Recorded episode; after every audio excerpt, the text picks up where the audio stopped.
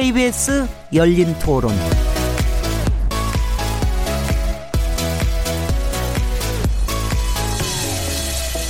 안녕하세요. 묻는다, 듣는다, 통한다.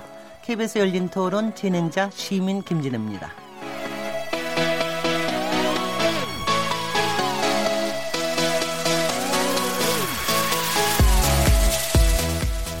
워라벨이라는 말이 있습니다. 영어로 Work and Life Balance의 줄임말인데요. 이 말이 많이 회자되는 것은 일과 삶의 균형이 필요하다는 그런 시대적 요구가 있기 때문이겠죠. 이런 가운데 다음 달부터 근로시간이 단축될 예정입니다. 일주일에 최대 68시간까지 가능했던 법정 근로시간이 52시간으로 줄어들게 되는데요. 최장 노동시간 국가라는 오명을 씻어야 한다는 것에 반대할 사람은 없겠지만 시행 속도를 두고는 여러 말들이 나오고 있는 것 같습니다. 근로시간 단축에 적응할 만큼 충분한 준비가 돼 있는지 의견이 분분한데요. 오늘은 근로시간 주당 52시간 시대 안착할까? 라는 주제로 토론해 보겠습니다. 6월 19일 KBS 열린 토론 지금 시작합니다.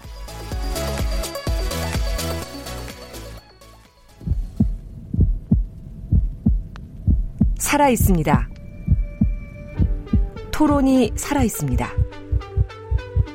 살아있는 토론, KBS 열린 토론.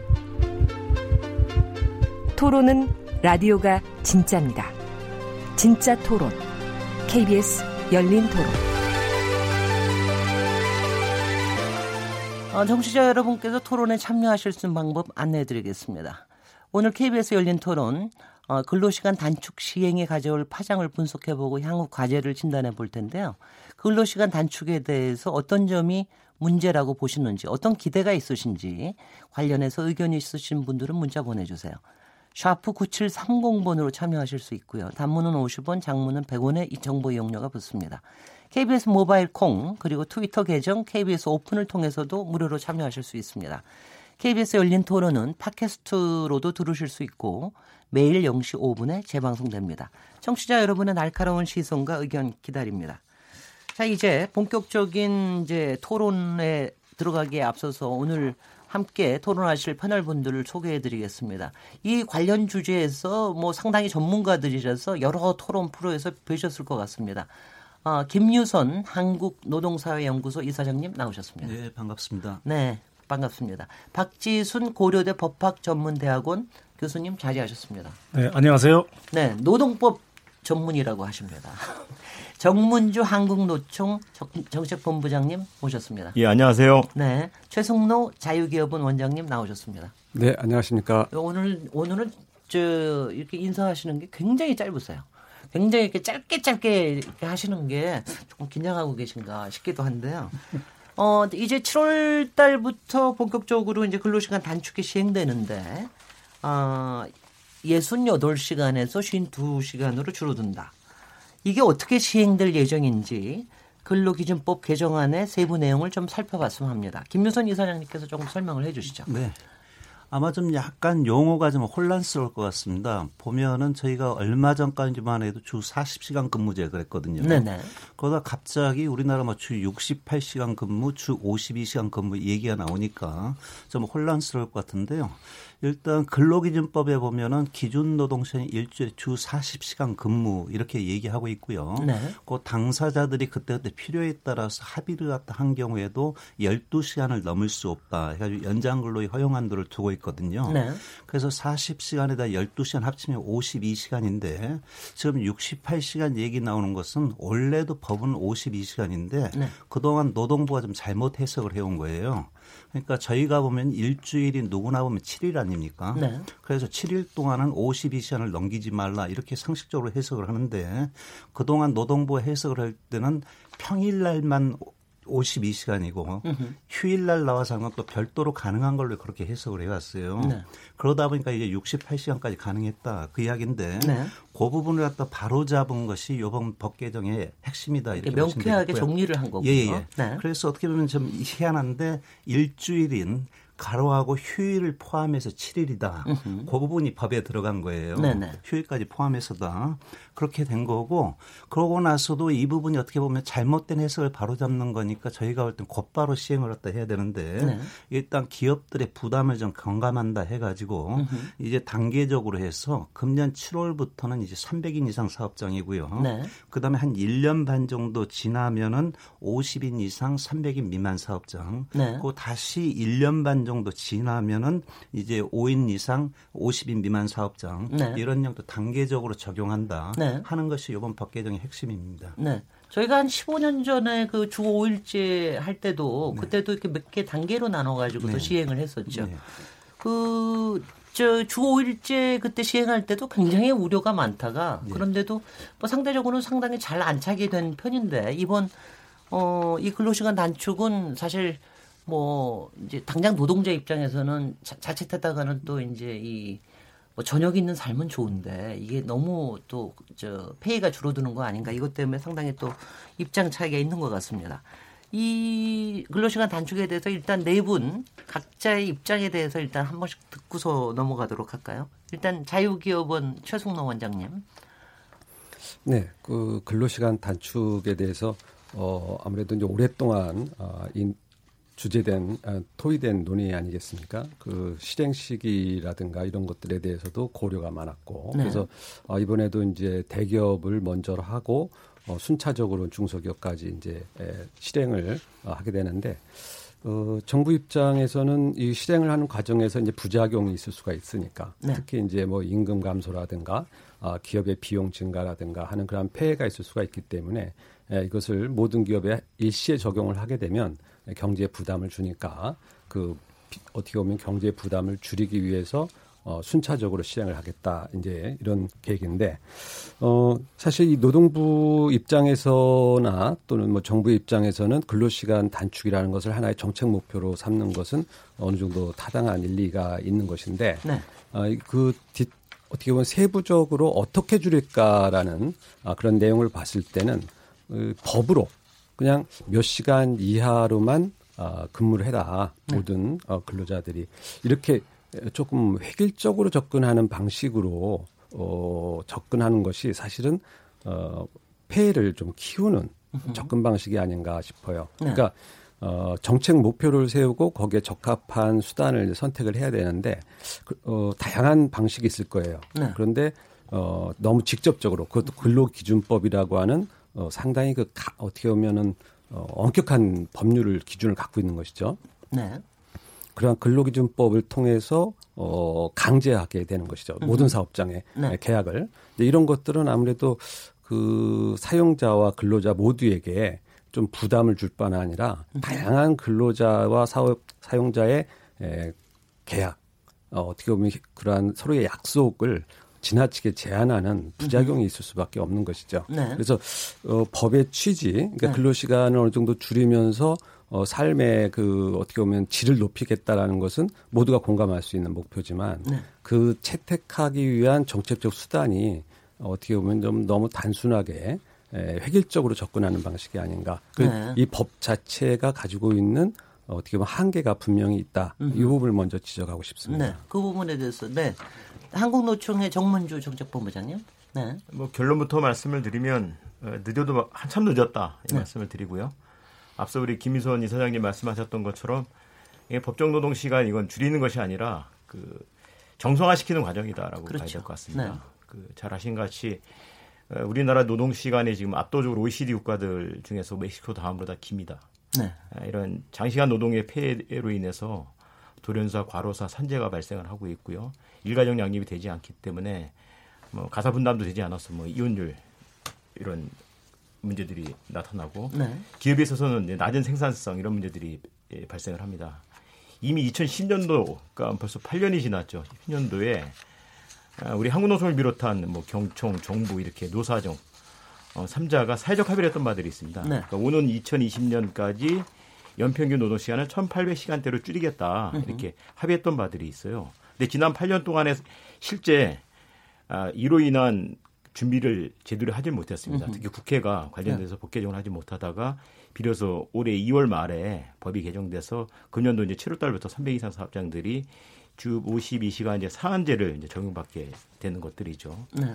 아, 이래 놓고 자고 한다라면 저는 뭐 많은 기업들이 실제로 준비를 해왔다라고 볼 수 있을 것 같고요. 네. 뭐 대표적으로 우리나라 지금 300 이상 사업장들의 규모를 놓고 보자고 한다라면 한 190만 명 정도가 됩니다. 이 중에서 52시간 초과자가 대략 한 17만 명 정도 되는 것 같아요. 10%채 안 됩니다. 그런데 이미 대기업들 300 이상 사업장들의 경우에는 뭐 대표적으로 이제 경총이 그런 회원사들을 관리하고 있는데요. 어, 뭐 당장 시행하더라도 큰 문제가 없다. 이미 준비를 하고 있었다. 네. 이런 일들이 나오기 때문에 제가 봐서는 뭐 7월 가더라도 무리했던 상황들보다는 오히려 긍정적인 효과들이 많이 나타나지 않겠는가 싶고요. 이로 인한 문제들은 결국 정부뿐만 아니라 네.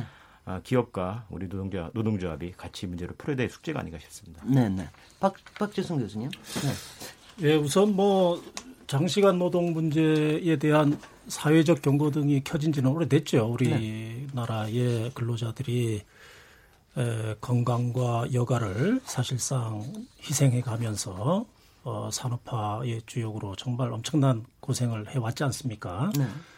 그런데 이제는 우리 국민들도 좀 더 많은 삶의 어떤 여유와 그리고 휴식 그리고 건강을 찾아야 된다라는 그러한 목소리가 이제 높아져 왔고 또 우리 사회도 이제 어느 정도는 그러한 근로자들의 요구에 이제 감당할 수 있는 그런 좀 사회적 기반을 네. 갖춰 오고 있는 상황에서 아직 우리 기업 현장에서는 여전히 장시간 노동으로 우리 근로자들이 실험하고 있는 이러한 상황은 이제 시정되어야 할 것이다라는 음. 그러한 문제에 대해서는 이제 사실 그동안 상당한 공감대를 네. 가지고 왔습니다. 그런데 좀 약간 다른 목소리를 소개할 필요도 있을 것 같아요. 네. 어, 그게 뭐냐면 이게 이제 이 노동 시간, 근로 시간을 줄이는 문제는 아, 사실 기업의 어떤 업무, 근무 문화라든가 작업 여건이라든가 이런 여러 가지 다양한 복잡한 문제들을 함께 해결하는 네. 해결해야 되는 네. 그런 중차대한 문제 중의 하나로 인식을 하고 있습니다. 네. 아, 지난 법정 근로시간 단축과 달리 이번 근로시간 단축은 용어 자체가 사실은 실근로시간이죠. 그렇습니다. 법정 근로시간이라는 거는 단축을 하더라도 사실상 실근로시간이 변화가 없다면은 근로자로서도 큰 부담을 느끼지 않고 기업으로서도 사실 크게 부담을 느끼지는 않습니다. 네. 그러나 실근로 시간이 줄어들게 되면 객관적인 노동 여건이 달라진다는 이야기거든요. 네. 이제 그런 점에서 어 지난 우리 뭐 우리 김유선 이사장님하고는 지난 2014년에 국회 판노위 소위에서도 사실 이 문제에 대해서 아주 오랜 시간 동안 심도 있는 논의도 해왔고 또 지난 정부에서 우리 뭐 좀 무산됐습니다만은 노동개혁의 중요한 어떤 논의 의제로 노동시간 단축 문제에 대해서도 이야기하면서도 그때 항상 고민했던 것이 어떻게 이 실근로 시간을 예, 현실에 안착시킬 수 있는 방안을 네네. 찾아낼 거냐. 사실 그 고민이 제일 컸던 것 같아요. 이제 그런 점에서 이번 그 근로기준법 개정안이 개정이 그러한 논의의 이제 결정판인데 문제는 어, 한번 생각을 해보시면 법정 근로 시간이 단축이 됐을 때는 이 단계가 6단계였습니다. 네. 6단계에 걸쳐서 어, 거의 한 10년 가까이 걸쳤죠. 그 우리 2003년에 그 당시 이제 근로기준법 개정하고 네. 실제 마지막 단계가 2011년 12년에 이제 시행이 됐으니까 거의 10년 가까운 시간을 네, 네 사실은 이제 부여를 했던 것이죠. 네. 그런데 실근로 시간을 단축하는 음. 문제는 4단계를 4년 음. 동안 이제 해결해야 네, 네. 되는 그런 이제 지금 우리가 숙제를 안게 된 것이죠. 네. 그런 점에 비춰봤을 때 조금 더 이 기업으로서는 또는 근로자로서는 어 이제 비용 문제라든가 이제 근로자에서는 소득 감소 문제라든가 이런 현실적인 문제를 네. 대응하는 대처하는 데 있어서 좀 시간적인 압박을 느낄 수밖에 없는 그런 여건인 거는 좀 분명한 것 같다. 네. 이제 그런 점에서 어, 좀 시행 시기가 좀 너무 빠른 거 아니냐라고 하는 현장에서의 목소리가 나오고 있는 것도 어느 정도 이해는 된다고 생각됩니다. 네. 그런데요, 제가 기억을 하기에 2012년 때인가 박근혜 대통령 공약에 이게 들어가 있었고 굉장히 그때 뭐 경제 민주화 네. 뭐 이런 거 해가지고 굉장히 중요한 공약 중에 네. 하나였는데 네. 어째서 2014년 그 당시에는 이게 통과가 못 되고 여태까지 좀 시간이 길어졌습니까? 뭐 여기 다 뭐 논의 그 당시 이제 네. 당사자들이 다 계시기 때문에 에, 사실 그 가장 큰 핵심적인 그 저기 계기는 장시간 노동 해소라는 거는 우리한테 주어진 당위였고요. 네. 어, 그보다는 경제적 이해관계가 사실 더 컸죠. 네. 당시 이제 가장 큰 이슈는 아, 이른바 이 연장 근로와 휴일 근로가 이제 중복 할증의 대상이냐. 네. 지금 50%씩 주게 돼 있지 않습니까? 할증 임금을. 네, 네. 근데 이제 중복을 하게 되면은 100%를 줘야 되잖아요. 네. 아니면은 이 그냥 각각 연장 근로는 근, 연장 근로대로 휴일에 이루어지는 휴일 근로는 연장 근로와 상관없이 그냥 50%만 주면 되는 것이냐. 네. 이제 그 이슈가 대법원까지 이제 올라가게 됐고 네. 그로 그와 연, 연계되어서 이 상당히 많은 사회적 비용이 이제 발생할 수 있는 그런 이제 상황이었기 때문에 네. 그 당시에 이제 국회가 나서서 이 문제를 해결하지 않으면 안 되겠다. 이제 해서 어 2014년에 이제 적, 어, 좀 집중적으로 거기에 대한 해법을 논의했던 적이 있습니다. 네. 근데 당시와 지금의 차이는 제가 느끼기에는 네. 아, 당시 이제 우리 국회에서는 연장 근로, 휴일 근로라는 어떤 어떻게 보면 계기적인 이슈에 상당히 너무 많이 치중한 나머지, 그건 이제 사실 이 금전의 문제다 보니까 경제적 네. 이해관계가 상당히 네. 많이 걸려 있다 보니까 사실 누구도 양보하기 어려운 그런 네. 과제 아니겠습니까? 그러니까 이해관계가 그만큼 치열하다 보니까 어떤 해법을 내기가 쉽지 않았죠. 네.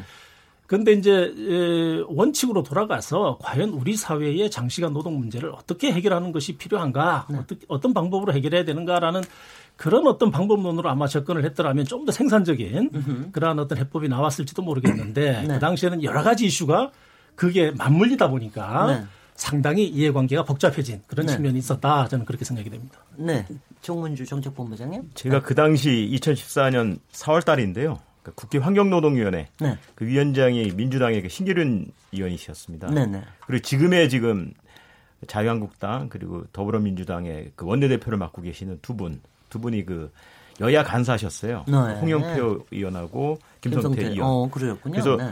환경노동위원회 안에 그 노사정 소위원회를 만들었습니다. 네. 집중적으로 한 달 정도 논의를 했었는데요. 아, 사실 국회 차원에서 답을 냈었어요. 네. 개정할 수 있는 문턱까지 넘었었었는데 네. 최종 단계에서 청와대에서 사인이 안 난 겁니다. 그래서 네. 당시 새누리당이죠. 네. 네. 새누리당이 에, 국회 차원에서는 사실 가합의를 했음에도 불구하고 청와대에서 이제 노 사인이 오니까 네. 합의를 번복하는 바람에 네. 결론 짓지 못했었던 거예요. 네. 지금 그거에 대한 진실 규명까지는 여기서 안 하겠어요. 예, 예. 네. 그런데요. 이 근로시간 단축이라고 하는 게, 그러니까 실일 근로시간 단축이라고 하는 게 좋은 점에서는 이제 노동자 입장에서는 뭐 저녁 있는 삶 내지는 워라벨. 그 다음에 사실은 이제 고용인 입장에서는 사실은 월크 생산성을 높인다. 생산성을 높일 수 있다라고 하는 거가 있고, 그 다음에 정부 입장에서는 요새 아주 골칫거리인 일자리를 좀 네. 늘릴 수가 있다라고 네. 하는 게 이제 이게 이론적으로는 이제 그렇게 지금 주장이 되고 네. 있는데 네. 이 부분에 대해서 이걸 좀 하나하나 네. 어, 나름대로는 좀 주장을 펼, 그러니까 일단 순작용부터 먼저 얘기를 해보고요. 예, 예. 그러고 난 다음에 또 부작용을 어떻게 예. 할지 얘기를 해보죠. 네, 김유선 이사장님. 예. 네. 뭐 그건 단지 이론적으로뿐만 아니라 네. 실제로도 좀 그래요. 네. 그런데 대체로 이제 노동 시간 단축하면은 정치권에서 좀 워낙 일자리 문제가 그러니까 일차적으로 일자리 여기에 관심이 가거든요. 네. 근데 제가 보기에는 설령 일자리 확대로 안 간다 하더라도 네. 이것 자체는 그야말로 저녁 있는 삶 자체를 위해서 매우 중요하다 이렇게 봅니다. 네. 그러니까 이번 거 같은 경우 주 40시간하고 또 달라서 주 52시간 지나치게 길게 하는 건 하지 마라 네. 하는 거기 때문에 이것 자체가 당사자들에게는 어떻게 보면 삶의 질을 개선함에 있어서 네. 매우 좀 중요한 과제다 이렇게 볼 수가 있고요. 네. 근데 이것과 더불어서 실제로 노동 시간을 단축하면은 일자리도 늘어나요. 네. 그거는 우리가 아까 주 40시간제 얘기가 나왔는데 외환위기 이후에 쭉 이렇게 추세를 보면은 노동 시간은 계속 주 5일제 덕택이 좀 줄어들었어요. 네. 그거 취업자는 또 증가하는 걸로 나옵니다. 네. 그런데 두 개를 갖다 곱해야 총 노동 공급을 보면은 이게 거의 같은 수준이에요. 네. 이게 네. 그 이야기는 뭐냐면 외환위기 이후에 주 5일제라도 도입하지 않았다고 하면 지금보다 음흠. 취업자 수는 훨씬 적었을 음흠. 것이다. 네네. 네. 이걸 얘기해 준다 이렇게 보고요. 네. 그 면에서 이제 노동 시간 단축이다 하는 것 자체는 저는 여러모로 봐도 네. 다 좋다 이렇게 네. 보이는데 다만 기존에 하고 있던 간행 내지는 간 성에 네. 그 벽을 갖다 깨지 갖다 못하다 보니까 네. 자꾸 장시간 체제에 안주해 온 건데 네. 요번에 법 개정을 통해서 그와 같은 기존의 간성을 네. 좀 벗어날 수 있는 계기가 마련되는 것 아니냐 그렇게 봅니다. 네, 최승문 원장님, 원장님, 네, 네. 네 그... 일단 순작용에 대해서는 어느 만큼 동의는 하실 수도 있으십니까? 네. 그 순, 그러니까 어떻게 보면 긍정적 효과라고 네. 한다면 고용이 이제 늘어나야 되는 부분인데 네. 그 부분을 우리가 지금 장담할 수 있는 건지를 음 제가 잘 모르겠어요. 왜 네. 그러냐면 그그 근로 시간이라는 게 결국은 그 일하려는 사람과 사, 용자 간에 있어서의 서로 어, 동의하에 이루어져 왔 거거든요. 네. 그러니까 근로 시간을 길게 해온 것은 뭐냐면 근로자도 원했고 사용자도 원했기 때문에 나타난 현상이었어요. 음흠. 어떻게 보면 굉장히 개인적인 현상이었고요. 네. 그래서 근로자는 왜 원했냐? 수입이 이 할증 임금이 되기 때문에 그 할증 임금에 기대서 어, 수입을 많이 얻어야 됐기 때문에 네. 더 많은 일을 장기간 근로를 했던 거고요. 네. 사용자 입장에서는 다른 사람 쓰는 것보다 쓰던 사람한테 일을 더 시켜서 어, 비용을 줄였기 때문에 네, 네. 그게 좋아서 어, 결국은 근로자와 사용가 간에 서로 어떻게 보면 자발적 합의에 의해서 어, 장기간 노동 시간이 있었던 것이죠. 네. 근데 이제 이 부분에서 그러면 네. 이런 기업들이 대부분 한계 기업 적인 성격을 갖고 있어요. 그러니까 네. 뭐냐면 수익이 많이 나는 기업이라기보다도 근로자의 한 명의 인건비에 굉장히 부담을 갖는 기업들이거든요. 네, 네. 그러면 그런 기업 보고 더 이상 어, 할증 임금은 안 주고 임금 범위 내에서만 고 근로자를 쓰는데 추가적으로 그럼 근로자를 더 쓸 수 있게 지금 법으로 강제하는 거란 말이에요. 네. 근데 그러면 그 기업들이 과연 어 기존의 근로자 이외 다른 근로자를 씀으로 인해서 나타나는 비용을 감내하면서 그 사업을 영위할 수 있을까? 이 부분이 사실은 현장에서 굉장히 중요합니다. 그래서 네. 어, 만약 그렇게 해가지고 근로자를 더 쓰게 되면 근로자가 늘어나는 거고요. 네. 만약에 아 이렇게 하면 우리 사업 못해 음흠. 사업을 접거나 음흠. 또는 어, 기존에 쓰던 어, 근로자들만 쓰면서 사업 규모를 줄일 수가 있죠. 네. 그러니까 현, 현장에서 그 개개인들이 어떤 선택을 하느냐에 따라서 근로자 수는 늘어날 수도 있고 오히려 감소할 수도 있는 것이죠. 그래서 네. 어, 우리가 수익이 어느 정도 많이 나는 기업들, 어, 그런 기업들은 사실은 생산성의 문제라서, 음. 어, 뭐, 근로자를 더 쓴다라는 개념보다는, 어, 근로 시간을 좀 줄이면은, 음. 야간이라든가 야근을 줄이면서 그 근로자가 집중적으로, 어, 그, 일을 하면 네. 그 생산성을 높이면서도 근로 시간을 줄일 수 있기 때문에 사실 큰 어, 총 근로자 수의 변화는 사실 없을 가능성이 있어요. 그래서 네. 어, 이러한 그 개별 개별 경제 주체의 선택이 어떻게 나타나냐에 따라서. 순기능과 부작용 이런 것을 경제 경제 경제 전체적인 관점에서 우리는 파악해 볼 수가 있는 것이죠. 네, 네. 네, 정문주 정책본부장님. 네, 특히 이제 노총에서 노동자 입장에서는 아닌 게 이것저것 신경 쓰는 것도 많겠습니다. 뭐 긍정적인 효과가 상당히 있을 것으로 저는 보여지는데요. 네.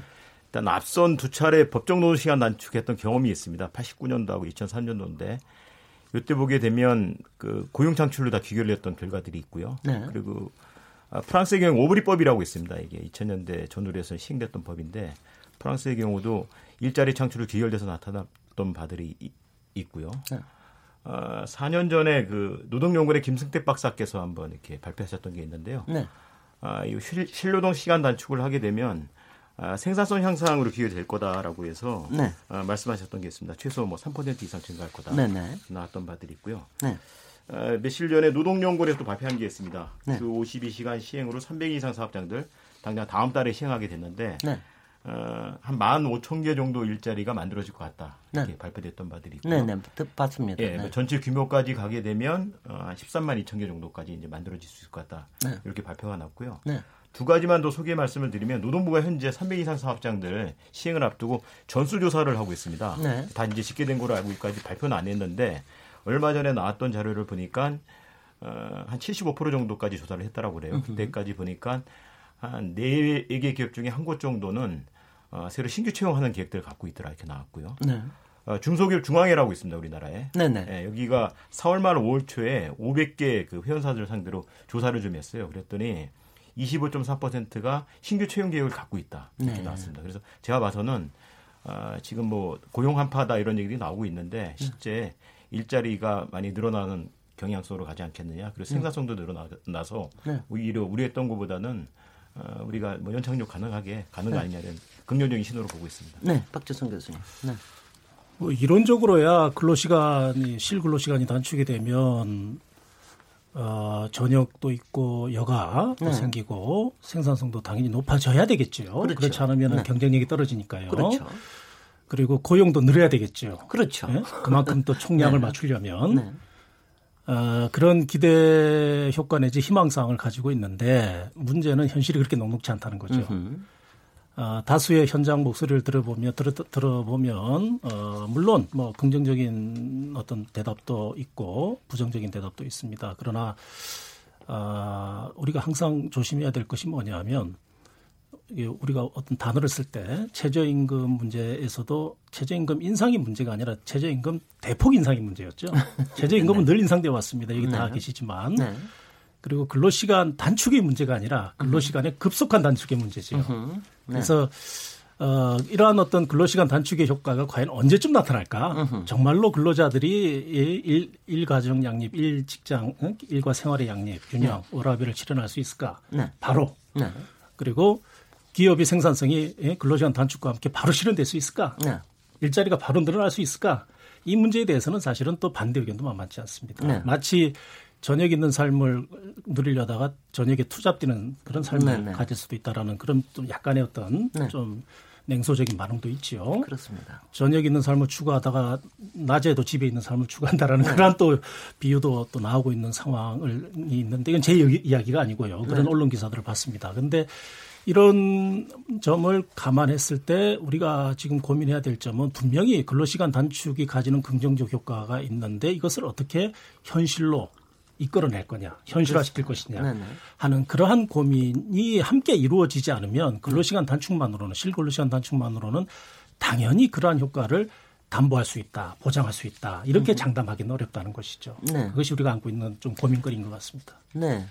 그런데 실제적으로 제가 일단 노동자 입장에서부터 보면 아까 그저 68시간까지 초과하는 분이 17만 명 10%라고 좀 저 얘기를 하셨는데 실제로 68시간 최장 근로시간에서 52시간 정도로 줄어들면 그래도 사실은 꽤 많이 줄어들어 한 25% 정도는 줄어드는 거기 때문에 그만큼 어, 소득이 줄어드는 것도 음. 현실은 네. 현실 아니겠습니까? 네, 네. 그런데 그런 부분에 대해서는 음. 어떻게 저, 좀 네. 대처 방안을 갖고 계십니까? 그러니까 지금 주 네. 52시간 넘어서는 분이요. 네. 한 138만 명 정도 돼요. 네네. 네. 이게 네. 그주 52시간을 넘어서서 일하고 있는 짜투리 시간을 모으면은 그것만 가지고도 일주일에 한 900만 시간 가까이가 나와요. 네네. 이게 그렇기 때문에 이게 100% 고용 창출로 가지는 않는다 하더라도 으흠. 상당 부분 고용 창출로 갈 수밖에 없다 이렇게 보이고요. 네.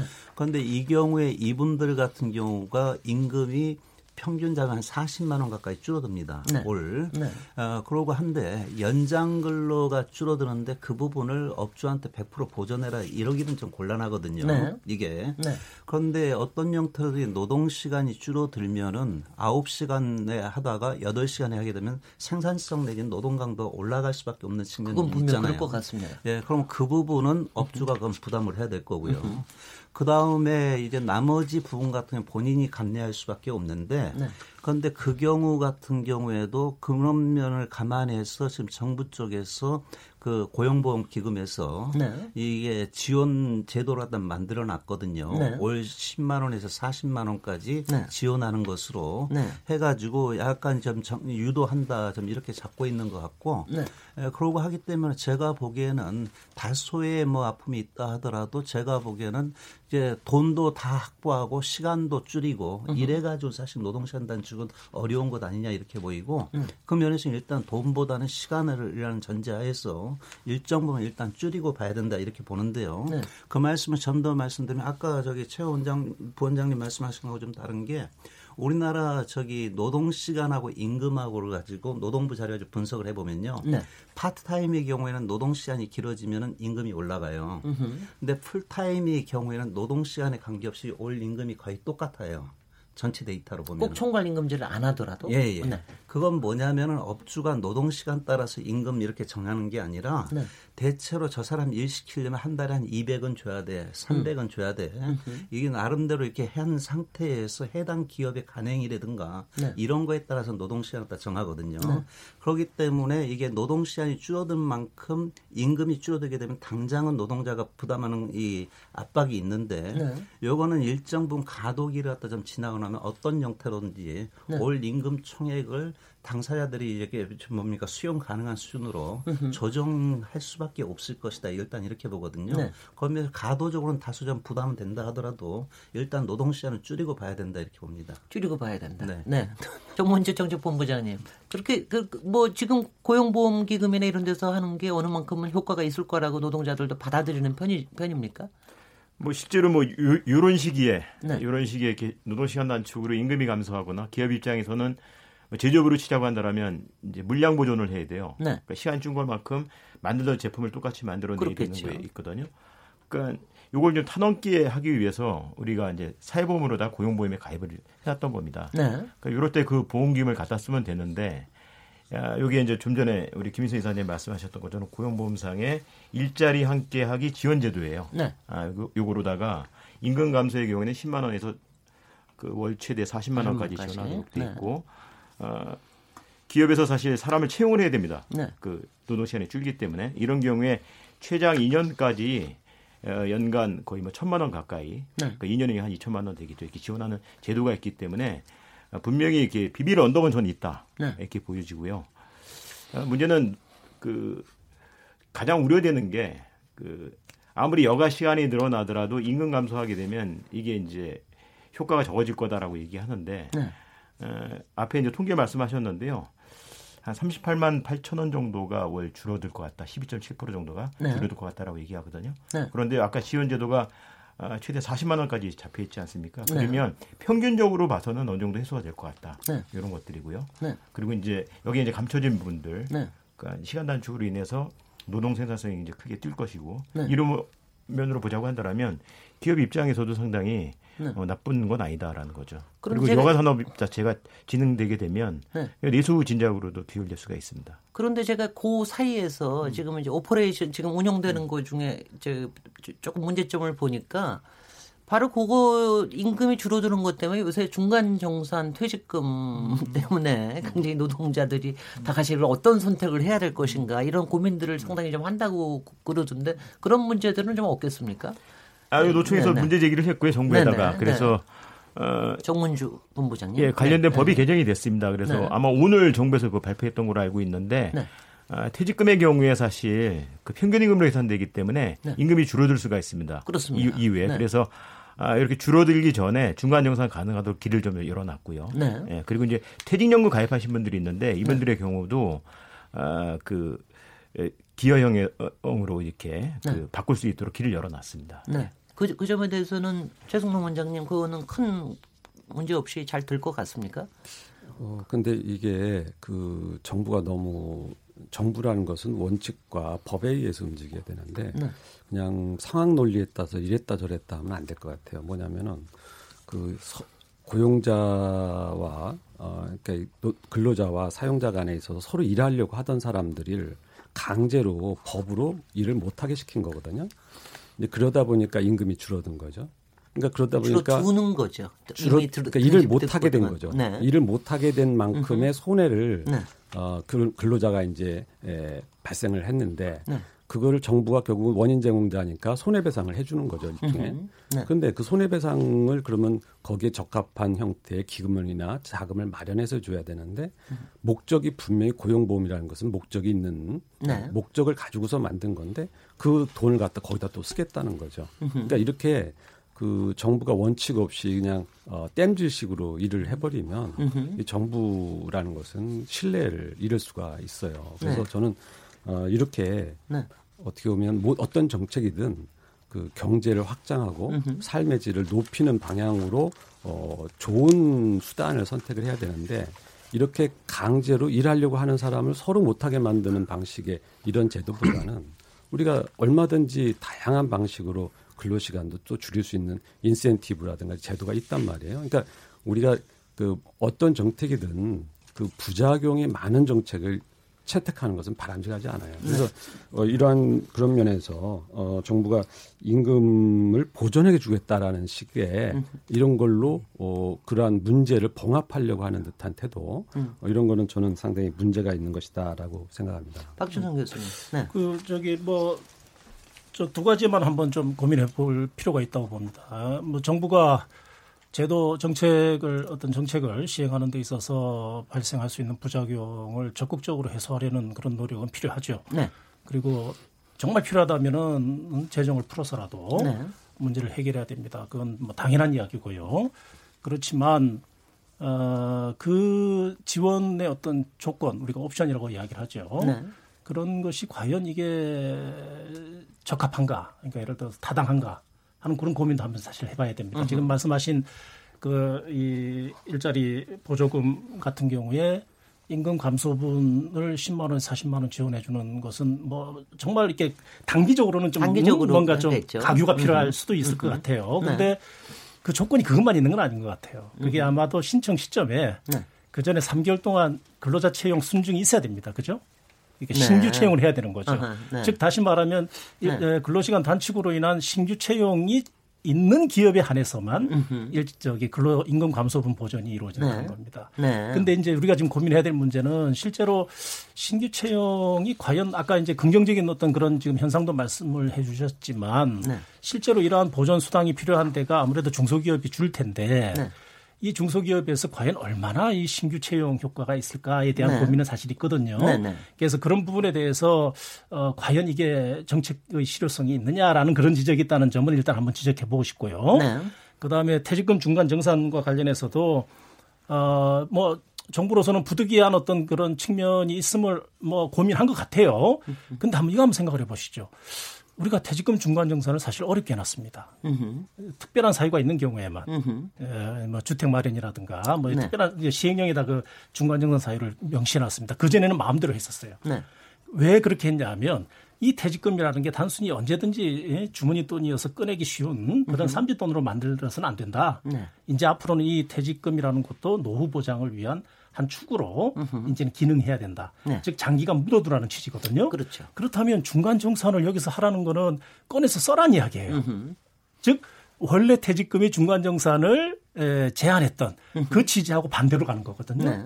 그렇다면 오히려 지금 단계에서는 물론 어렵겠지만 퇴직연금 제도 쪽으로 좀 더 방향성을 확실하게 잡아서 가는 것이 필요한데 네. 너무 안이하게 너무 쉽게 중앙정산 하면 되지 뭐 뭐가 네. 문제야? 네. 이런 것은 네. 우리 제도의 전반적인 어떤 체계 그리고 우리 제도가 나가야 될 어떤 방향 에 대해서 아주 나쁜 선례를 만들 가능성도 있어요. 그런 네. 점에서 얘기 듣고 보니까 그러네요. 예, 그런 점에서 네. 이런 제도가 정말 음. 불가피하게 특별한 경우에 한해서 예외적으로 인정하는 것은 공감을 할 수 있는데 네. 이걸 이런 식으로 그냥 당연한 것으로 음흠. 이렇게 접근하는 것은 좀 수긍하기 어렵다 이렇게 생각이 됩니다. 네, 그 부분에서도 좀 튜업이 좀 필요할 것 같은데 제가 저는 하여튼 뉴스에서 보기가 지금 기업 측에서 갑자기 퇴직금 중간 정산 달라는 요구가 너무 많을까봐 좀, 좀 겁내하고 있다라는 그런 뭐 그런 우려가 충분히 있을 것 같습니다. 근데 이번에는 이제 이 저기 이거를 근로 시간에 대해서 어떻게 하느냐 그러니까 주 52시간 우리가 솔직히는 이제 근로 시간 중에 좀 조금 우리 한국 쪽에 일하는 방식이 조금 루수한 건 사실이에요. 좀 이제 좀 이렇게 어떤 때는 뭐, 뭐 중간 중간 좀 쉬기도 하고 뭐 좀 딴 것도 있고 뭐 이렇게 해서 근로 시간을 어떻게 정의를 하느냐. 이거 가지고 해석의 차이도 있고 이건 근로자들 입장에서만 차이가 있는 게 아니라 기업 입장에서도 이거 근로 시간을 어떻게 하느냐에 따라서 잘못하다가는 자기도 모르는 새에 범법자가 될 수도 있고. 근데 이런 부분에 대해서 어, 고용노동부가 충분한 가이드라인을 좀 주고 있지 못하다 뭐 이런 얘기도 좀 비판도 있는 것 같은데 이거는 근로기준법 전문가이신 박지성 교수님께서 우리 근로기준법의 근로시간이라는 게 어떤 게 근로시간이에요? 예, 뭐늘 강의 시간에 하는 이야기여서 어, 뭐 너무 원론적인 이야기가 되지 네네. 않을까 걱정이 됩니다만 네. 이, 이 근로시간이라고 하는 것은 실제로 근로자가 꼭 일을 해야 되는 건 아니죠. 네. 물론 일을 하는 시간은 당연히 근로시간이고 네. 지금 당장 일을 하고 있지 않더라도 어, 사용자 즉 회사의 지휘 감독을 받고 있는 그런 상태. 즉 우리는 이걸 이제 종속 상태라고 이야기를 합니다. 네. 표현은 썩 좋지 않지만 우리가 오랫동안 쓰고 있는 학문적인 용어인데요. 종속은 좀 그렇군요. 그래서 이제 네. 이런 그 노동력을 사용자의 처분 아래 두고 있는 시간을 우리는 근로 시간이라고 합니다. 그러니까 반대로 해석을 해보면 네. 사용자로부터 벗어나서 네. 자유롭게 자기 시간을 처분할 수 있을 때는 그 근로 시간이 아닌 거죠. 네. 우리는 이런 시간을 휴식 또는 휴게 이렇게 이제 설명을 하죠. 네. 그래서 이제 근로 시간과 이 하루에서 보면 근로 시간과 휴게 시간이 있는 겁니다. 그런데 문제는 뭐냐면 대기 시간이라는 게 있죠. 예를 들어서 택시 기사가 손님을 기다리기 위해서 차를 세워두고 있는 시간. 그 다음에 예, 주로 네. 이제 서비스업 같은 경우 네, 네. 그뭐 고객을 기다리는 시간도 있지 네, 네. 않습니까? 네. 그리고 또 우리 사무직 근로자들도 보면은 중간 중간에 또 이제 이 refresh를 위해서 커피를 마시는 시간도 있을 수 있고 동료들과 또 흡연하는 시간도 있을 수도 있는 거고. 그렇습니다. 그러니까 이런 것들이 사실 늘 일반적으로 일상적으로 일어나요. 네. 그러면 이런 하나하나에 대해서 이것을 근로 시간으로 볼 거냐 아니면 휴게 시간으로 볼 거냐. 으흠. 즉 근로 시간이냐 아니냐. 네. 이런 문제에 대해서 사실 뭐 그동안 많은 뭐 이론적인 뭐 공방은 있었습니다만 이번 근로 시간 단축으로 인해서 업무의 집중도를 높여야 되고 네. 생산성을 높이려면 이제 그런 과정에서 종래 크게 고민하지 않았던 그러한 사례들에 대해서 네. 지금 기업과 근로자 모두 지금 막 새로운 고민을 하게 되고 있는 그런 상황인 거죠. 그럼요. 예. 아, 전 그럴 것 같아요. 아니, 뭐, 저는 아니지만, 우리 이제 딸내미, 딸내미들, 예. 회사 다니는 애들이. 그러면 이제, 뭐, 얼마나 우리를 쥐어 잘라 그럴 거냐. 예, 그렇죠. 이제 커피도 못 마시게 할 거고, 이제는 뭐, 잠깐 화장실에 가는 것도 줄일지도 모른다. 뭐, 회식 시간은 어떻게 하는 거냐. 회식 시간은, 그러면 우리 어디 가가지고 워크숍 하는 거는, 그거는 어떻게 하는 거냐. 뭐, 이런 것들에 대해서 사실은 질문들이 굉장히 많더라고요. 아닌가 네. 그런 그런가 하면은 사측에서도 상당히 고, 민이 될 것 같아요. 어떻게 보십니까, 최동로 원장님? 사실 정부가 그런 세세한 것을 다 정하기 시작하면 끝도 없을 것 그, 같아요. 그, 렇죠 뭐한 네. 책을 한 뭐 10권을 써야 될지 뭐 200권을 써야 될지 모를 것 같은데 행정 지침이 아마 그 행정 그 담당하는 분도 내용을 모를 만큼 아마 복잡해지지 않을까 싶어요. 네. 그래서 그러한 것들을 일일이 다 근로 시간이냐 아니냐 이런 거를 정부가 다 정하려고 하는 태도 자체가 네. 사실은 정책 실패를 가져올 확률이 높다 이렇게 네. 보고요. 네. 그래서 이러한 것들은 사실은 다 그 노사에게 네. 결정상을 어, 결정할 수 있도록 어, 제도적인 어, 뒷받침을 해주는 것이 바람직하고 네. 그것을 하나하나 정부가 이것은 근로고 이건 아니다라는 것을 정하려고 하면 네. 그거는 끝도 없다. 네. 그래서 결국은 어, 우리가 이 근로시간 단축이라는 것도 네. 사실은 어, 정말 보호해야 될 가치가 있는 사람들. 예를 들어 청소년 같은 경우는 뭐 야간 근로는 이거 좀 문제가 있지 않냐. 그러면 그건 이제 좀 제한한다든가 하는 그런 그런 식의 규제를 해야지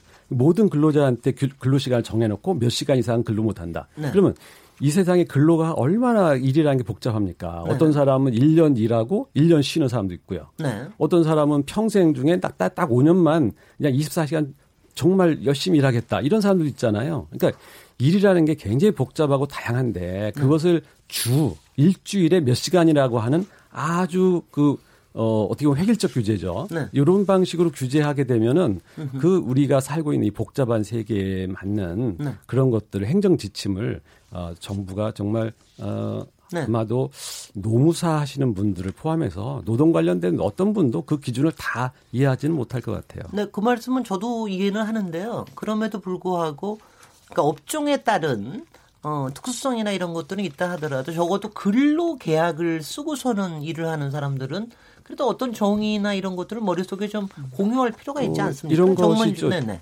있죠. 네. 뭐냐면은 네. 우리가 네. 근로 시간으로 모든 것을 그 네. 생각하기보다는 네. 결국은 성과물이거든요. 네. 이런 일을 하겠다. 예를 들어서 뭐 서울에서 부산까지 버스를 가지고서 간다.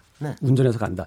이러면 뭐 몇 시간에 일을 한다 이런 가정이 아니고 서울에서 부산까지 버스를 운전하고 가는 것에 대한 대가. 그러니까 이런 것을 성과형 임금 체계라든가 뭐 이런 다양한 방식의 그 계약 형태가 있을 수가 있단 말이에요. 네. 이제 이런 것들을 모든 것을 근로 시간이라는 기준으로 다 이것을 재단을 해가지고 음흠. 거기에 맞게 모든 법률을 정하고 그 네. 법을 어기면은 형사 처벌의 대상이 되고 음흠. 이렇게 해버리면 그 산업 현장의 일이라는 형태가 아, 너무 네. 어, 획일적 잣대에 의해서 네. 어떻게 보면 제약을 받을 수가 있는 것이죠. 이해는 네. 갑니다. 김효선 네. 이사장님. 네. 네. 하도 오랜만에 순서가 왔어요.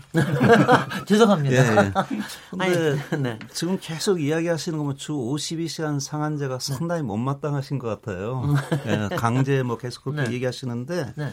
이제 참고로 말씀드리면은 유럽연합이나 다른 나라들의 경우 주 48시간 상한제거든요. 네네. 네. 우리 같은 경우보다 오히려 더 엄격하게 제한하고 있다 하는 말씀을 드리겠고, 그 이렇게 각국에서 다 하는 것 같은 경우에는 그냥 당사자에게만 맡겨놓으면은 이게 뭐 무한대로 가버릴 수가 있고, 으흠. 그러니까 일정 부분 이 사회적 제한 내지는 규제를 갖다 가는 거다. 좀 이렇게 해석을 해야 될 것 같습니다. 그리고 아까 저기 뭡니까 노동부에서 얼마 전에 그 근무 시간이나 휴식 시간 뭐 이거 관련해서 가이드라인 가이드라인 갖다 내놨죠. 네. 근데 그거 검토해 보면 뭐 새로운 내용이라보다는 기존 에 있는 판례라든가 네. 이런 것 갖다 정리해 가지고 대체로 사업장에서 판단하는데 네. 필요한 증거나 이 부분을 갖다 좀 모아준 것 아니냐. 네, 네. 저는 그 정도로 해석을 하고 있고요. 네. 그리고 아까 얘기하는 과정에서 고용보험기금에서 그 노동시간 단축 지원금이나 네. 또는 이제 일자리 안정기금 나가는 거에 대해서 좀 문제가 있다 뭐 이런 식으로 얘기를 하다 하셨는데 그건 아니고 이거는 이미 그동안에도 고용보험기금에서 과거 주 40시간 근무제 할 때도 저기 노동시간 단축 지원금이라든가 네. 고용유지 지원금이라든가 이런 제도는 계속 운영해 왔던 거예요. 네. 그렇기 때문에 새삼스러운 제도는 아니다 네. 하는 말씀을 좀 드리고 싶습니다. 네. 네, 정문주 정책부부. 예, 저도 오랜만에 돌아왔습니다. 제가 이쪽에다 조금 조금 시간을 많이 드렸습니다. 네. 이미 뭐 저는 뭐 주사위는 던져졌다라는 거고요. 네. 아, 불과 지금 한 보름도 안 남았지 않습니까? 네. 7월부터 시행을 하게 되는데 자꾸 이제 우려된다, 걱정스럽다 이런 말들보다는 잘 준비해서 잘 타고 넘어갈 수 있게 하는 것들이 바람직하다라는 것들이고요. 네. 그러니까 정부 입장에서는 사실 현장에서 발생할 수 있는 혼란들을 좀 예방하기 위해서 어, 노동 시간 그 가이드라인을 이제 발표를 한 거죠. 네. 그래서 뭐 아, 휴게 시간, 대기 시간, 교육 시간, 워크샵 세미나, 출장, 접대, 회식 뭐 각종 이렇게 사례들을 그동안 판례들에 기초해서 이것이 노동 시간에 포함되냐 안 되냐 이런 것을 알려준 겁니다. 네. 어찌 보면 뭐 현장에서 좀 잘 참조해서 법이 위반되지 않도록 잘 가십시오 이렇게 이제 친절하게 그 안내를 한 것이다 이렇게 보여주면 될 것 같고요. 네. 저는 이참에 그렇게 봐야 될 것 같아요. 그러니까 우리나라 그 소위 국격이 있는데 언제까지 저임금 장시간 네. 아날로그 저부가치 체계를 의존해서 갈 것인가. 네. 이제는 우리도 어, 적정 시간, 적정 임금에 기초한 아, 시간보다는 오히려 창의력을 바탕으로 해서 네. 아, 디지털 시대로 가는 네. 고가치 시대로 가는 방향으로 이제 맞춰 나가야 될 것이고 이것은 네. 우려보다는 서로 좀 신가지를 모아서 함께 좀 터놓기 위한 노력들이 좀 필요하지 않나 싶습니다. 네. 여기 저기 박재순 교수님, 우리 여기서 잠깐만 쉬고요. 여기서 이제 잠깐 가이드라인 어, 관련해서 네, 가이드라인 한번 더 가이드라인 더 관련해서 우리 다음에 가이드라인 관련해서 지금 말씀 꼭 예, 하시겠습니까? 하나 하고 이제 가는 네, 게- 네, 그렇게 하는 게 좋을 것 같습니다. 그 네. 뭐 정부로서는 사실 뭐 정말 어려운 숙제인 것 같아요. 가이드라인 잘못 냈다간 지난번 통상임금처럼 또 나중에 소송의 대상이 될 수도 있고 또 내지 않으면 또 정부는 뭐 하느냐고 손가락질을 받게 되고 이러지도 저러지도 못하는 상황인 것처럼 보입니다만 그러나 어, 정부로서도 사실 할 말이 없는 게 이런 그 이 근로시간 문제는 이게 근로기준법에서 가장 핵심 주제입니다. 네. 만약 이걸 위반하면은 벌칙도 마- 무지무지해요. 네. 그러면 이런 정도 상황이라면은 이게 노사가 단순히 합의해서 정할 문제는 사실 아니에요. 왜냐하면 이건 바로 위반하면 형벌이 들어오는 거기 네. 때문에 객관적 기준이 필요한 겁니다. 네. 누가 뭐래도 이런 객관적 기준을 지키면은 이제 범죄가 아닙니다. 이제 이런 기준이 필요한 거거든요. 네. 이제 그런 점에서 사실 이렇게 근로시간이 단축되는 단축 논의가 지금 몇 년입니까? 아까 앞에서도 이야기했습니다만은 거의 뭐 한 7, 8년 이상 그렇게 해왔는데 네. 이런 문제들에 대해서 그것도 정, 좀 여론이 좀 시끌시끌하니까 네. 그때서야 한 8쪽짜리 가이드라인 내는 것 이건 정말 좀 불성실하다는 지적을 면하기는 어렵죠. 애초에 알겠습니다. 이런 개정안이 나왔을 때 앞으로 이런 방향으로 지도와 감독을 하겠다 네. 하는 그런 가이드라인을 함께 내는 냈으면 아마도 정부도 박수도 받고 했을 텐데 네. 그런 부분은 정말 아쉽게 느껴집니다. 네, 박지성 교수님이 크게 정부에 대해서 비판하시고 여기서 잠깐 쉬겠습니다. 잠깐 쉬고 다시 토론 이어가도록 하죠. 지금 여러분께서는 KBS 열린 토론 시민 김진애와 함께 하고 계십니다.